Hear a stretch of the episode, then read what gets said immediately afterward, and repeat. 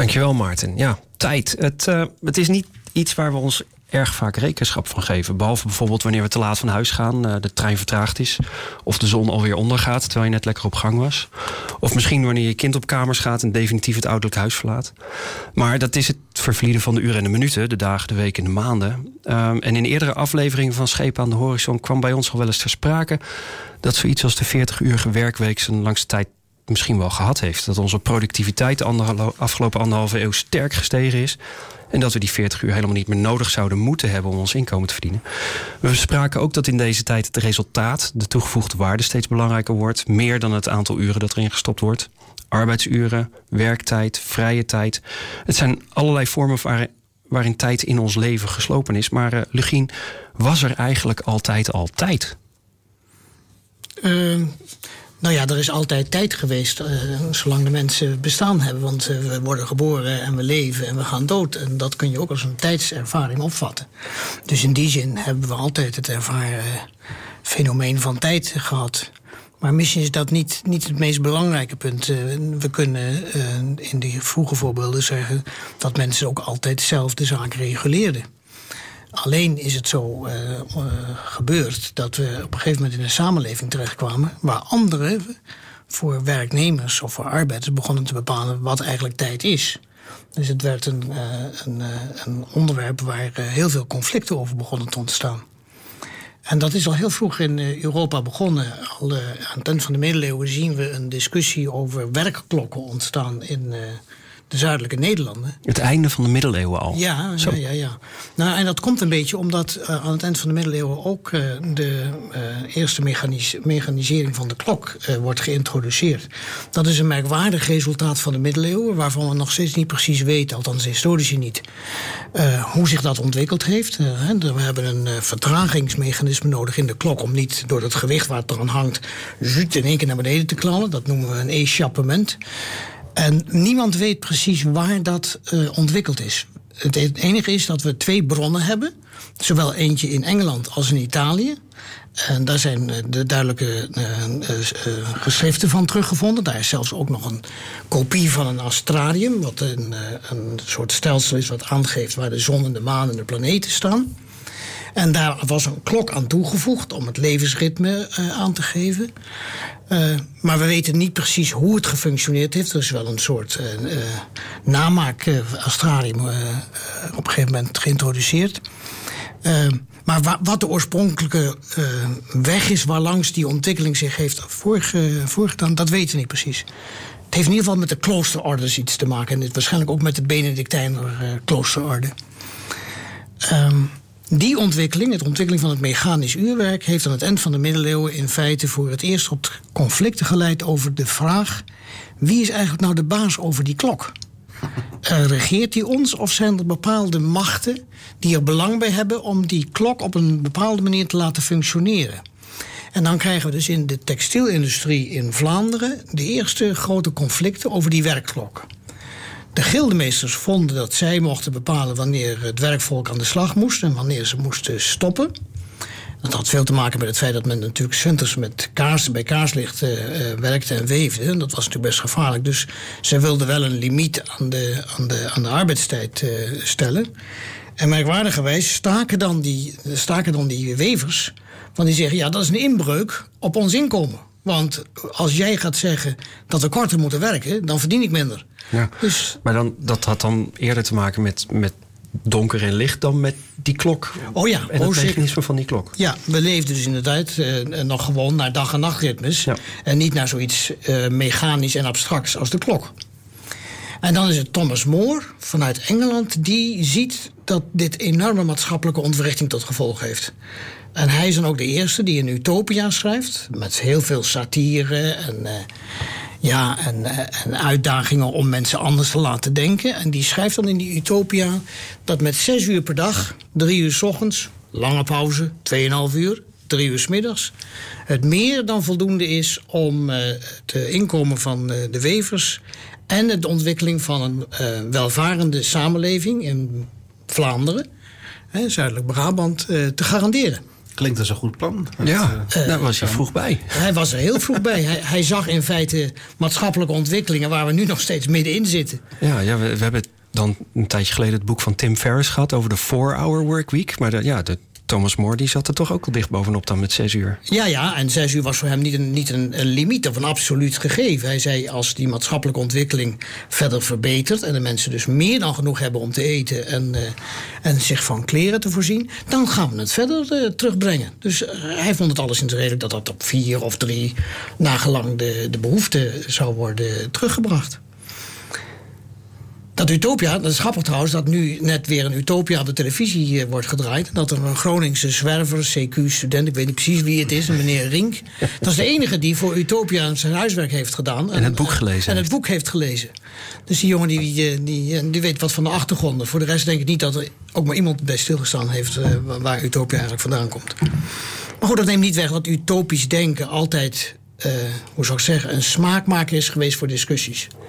We hebben natuurlijk hele afzichtelijke ontwikkelingen gehad. Utopisch denken, communisme en fascisme. Dat zijn de, zeg maar, de afwijking van utopisch denken. Maar er is ook een Nederlander, uh, Koen Hagens, die weer een warm pleidooi had voor utopisch denken. Omdat utopisch denken uh, je uitnodigt om er anders naar te kijken. En, en, was de introductie van Utopia door Thomas More dan utopisch omdat hij zei: je hoeft niet de hele dag te, sla te slaven voor je inkomen? Was ja. dat het utopische? Ja, ja, ja. Je, ja. Werkt niet, je, je leeft niet om te werken, maar je werkt om te leven. Dat was eigenlijk de utopische boodschap. Dat, dat was de, zijn grondslag. En tegelijkertijd was de utopie uh, die hij schreef ook een forse kritiek op die samenleving die zich daar in, uh, in Brabant aan het ontwikkelen was. Dat is een mooie uitspraak van hem. Hij schreef op een gegeven moment: Sheep eat man. En dat was een uh, hele confronterende uh, uitspraak, omdat hij constateerde dat de grootgrondbezitters in Engeland, de landaristocratie, in feite alle gemene gronden van de, van de, van de boerenbevolking uh, afpakten. om daar schapen op te houden. Want Engeland werd dus de wolleverancier voor de um, Brabantse wolwevers. Uh, en dat was dus een andere kritiek die hij had. Die samenleving in Engeland die is aan het, aan het uit elkaar rafelen, uit elkaar scheuren. En dat is allemaal het gevolg van het feit dat daar die werkklokken in Brabant door de gildemeesters worden bestuurd. En dus dat was, was ook een maatschappijkritiek. En dat was bijna het begin van de industriële revolutie, of een van de aanleidingen? Komt veel nou, goedkope arbeid beschikbaar door al die landarbeiders die wat anders moesten? Ja, maar dan moeten we een sprongetje maken. Ja, Dit is nog een verhaaltje in de 16e eeuw. Dat is nog kleinschalig, zeg maar. Uh, maar waar jij naar verwijst, dat is, dat is echt de 18e eeuw. Hè. Dan, uh, dan industrialiseert Engeland uh, op een enorme schaal. En dan doet zich dit proces op een veel grotere schaal voor. En dan krijg je dus ook die, die industriële fabrieksontwikkeling in de textiel. Maar ook in de, in de, in de potterij, bijvoorbeeld Wedgwood was ook zo iemand die helemaal aan die mechanisering sleutelde.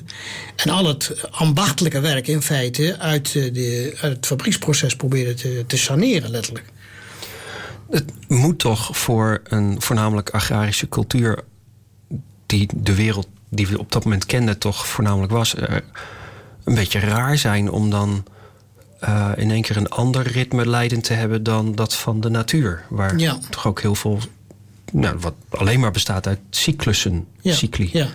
ja, dus in de boerengemeenschap uh, was die klok, die was er wel. En die dus door, uh, door kerkvaders uh, werd, werd geïnstalleerd. Zelfs hier op het Groningen platteland had die kerk op een gegeven moment een klok. Maar die was meer van religieuze, godsdienstige aard. Die bepaalde niet het dagelijkse ritme van de boer en zijn familie. die werd nog geregeerd door het natuurlijke ritme en het eigen ritme van, van de landbouwsamenleving die, die, die greep van die klok als een mechanisch uurwerk wat alles standaardiseerde, dat voltrok zich vooral in steden in eerste instantie. Ja. En pas daarna is het weer uitgedijd over, uh, over de hele samenleving. Dus dat, dat heeft wel een. Hè, we waren net in de 16e eeuw, maar dat heeft dus wel een paar eeuwen geduurd. voordat ook die arme boerenbevolking die in die fabrieken te werk werd gesteld, ook zich onderwierp. Want zo, daar ging het eigenlijk om. Mhm. Onderwierp aan het regime van de klok. Dat kostte moeite, dat ging niet vanzelf. Nou, daar zijn uh, letterlijk veldslagen voor gevochten. En daar hebben allerlei uh, dominees zich vreselijk mee bemoeid... die vanuit uh, religieuze overwegingen zeiden... dat de mensen in het zweet des aanschijns hun brood moesten verdienen. Dus als die werkgever vond dat die klok gehoorzaamd moest worden... met 14 uur op de klok... Dan, dan moest dat ook vanuit de godsdienstige De kerk vond het een heel goed idee. De kerk was een buitengewoon handig instrumentarium... om die arbeiders koers te houden. Ik, ik las me wat in over het onderwerp... en toen kwam ik een uitspraak tegen van iemand die zegt van nou, als je ernaar kijkt, dan zul je ook zien dat um, in de meeste protestantse samenlevingen men ook een heel stuk rijker werd dan in de katholieke samenleving. Omdat de protestanten ook die werkethiek hadden. Ja, Nog harder ja. er tegenaan gingen. Ja, dat, is, dat, dat moet je een beetje met een korreltje zout nemen. Oh, okay. Want uh, die uh, Italiaanse stadsteden, die allemaal natuurlijk katholiek waren... die waren even zozeer rijk als de noordelijke steden. Waar, want je verwijst een beetje naar Max Weber, waar, waar, waar Weber aan dacht. Bovendien heeft hij nooit goed onderzoek daarna gedaan. Maar historici hebben daarna wel laten zien dat uh, die stadsontwikkeling in uh, Italië en Spanje en Portugal uh, ook tot hele rijke steden leidde, terwijl het een katholiek regime was. Oh, oké. Okay. Dus het ging nog veel meer om veel mensen op een kluitje? Ja, ja.